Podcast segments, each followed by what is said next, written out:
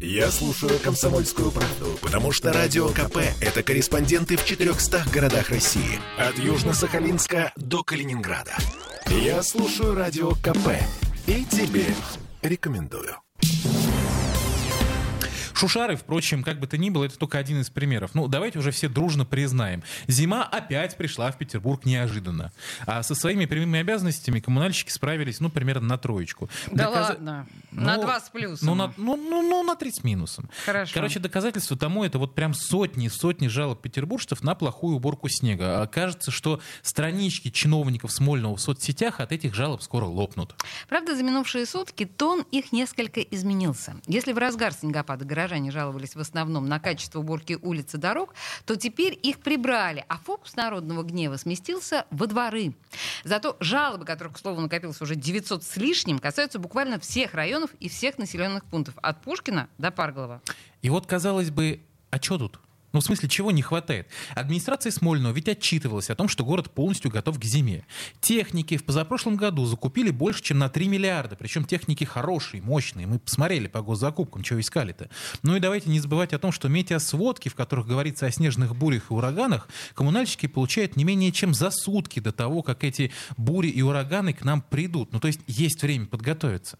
И непростую сводку, между прочим, они получают, а расписанную по часам. То есть можно понять, когда начнется сам ад, что с этим делать и куда бросать основные силы. Мы тут два эфира подряд грешили на дворников. Ну, вот, ну, ну нет их у нас, объективно, да, их у нас нет. Но, ей-богу, одной только нехваткой дворников все то, что творилось в Петербурге последние два дня, не объяснишь. Чтобы не запутаться самим и не запутать вас, мы решили поговорить с генеральным директором саморегулируемой организации межрегионразвития, объединяющей предприятия жилищного комплекса, экспертом в сфере ЖКХ Владиславом Воронковым. Есть ли он у нас на связи? Владислав, здравствуйте. Здравствуйте. А, топ три главных проблем с уборкой снега в Петербурге от Владислава Воронкова. Прошу вас. Ну, вопрос, конечно, такой своеобразный. Ну, прежде Наболело. всего, мы с вами, как жители, как жители, видим, безусловно, малое количество техники. Поэтому можно сделать вывод о том, что количество уборочной техники в Санкт-Петербурге недостаточно для того, чтобы единомоментно, единовременно, в кратчайшие сроки, как хотите, можем называть, mm-hmm, mm-hmm. справиться с большими обильными а, выпадениями вот осадков. Вопрос по ходу. У нас сейчас техники, если верить сообщениям администрации, около две тысячи двести. Самые разные техники. Этого не хватает. Сколько, Сколько должно быть? Да. Для этого должны быть проведены исследования. Я удивлен, почему до сих пор город Санкт-Петербург не может определиться с необходимым количеством. Но для примера, в других регионах, да. даже та же самая Москва, которая показывает у них более, если не ошибаюсь, около пятнадцать тысяч единиц техники. пятнадцать тысяч. То есть в семь раз больше. Мы понимаем разницу. Большая достаточно разница. И то, те же самые замечания бывают и в городе Москва. Там жители точно так же обращаются, когда они не видят угу. э, оперативную уборку снега. И это тоже нормально. Потому что, наверное, следующий фактор, который серьезно влияет, это авральная работа, которую нельзя выполнить в течение короткого времени. Но это уже мы виноваты, что нам надо вот прямо сейчас.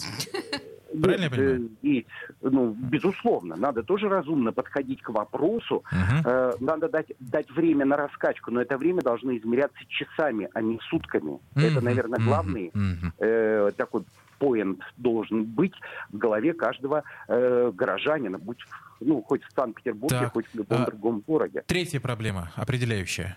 Полторы минуты а, остается. Uh-huh. Третья проблема... Я думаю, что третья проблема – это специалисты, работающие в отрасли. Так. Санкт-Петербург – уникальный город. Требуется очень много рабочей силы именно ручного труда. Специалисты, которые умеют работать лопатами. Именно центральную часть города uh-huh. с помощью ручной уборки можно почистить. Поэтому у нас вопрос привлечения рабочей силы. А для того, чтобы привлечь эту силу, необходимо достойную заработную плату. Либо, как в советские времена, предоставить служебное жилье для сотрудников коммунального хозяйства. место, временное служебное жилье. Одним словом, ничего у нас не изменится. Спасибо большое. Олеся, Адель, ты хотела спросить? Не-не-не, я на самом деле да. совершенно согласна с господином Воронковым, да, и спасибо большое.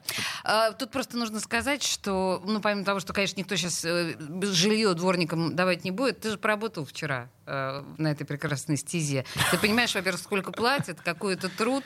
Так что, действительно, в общем, к сожалению, при всем при том, что господин Воронков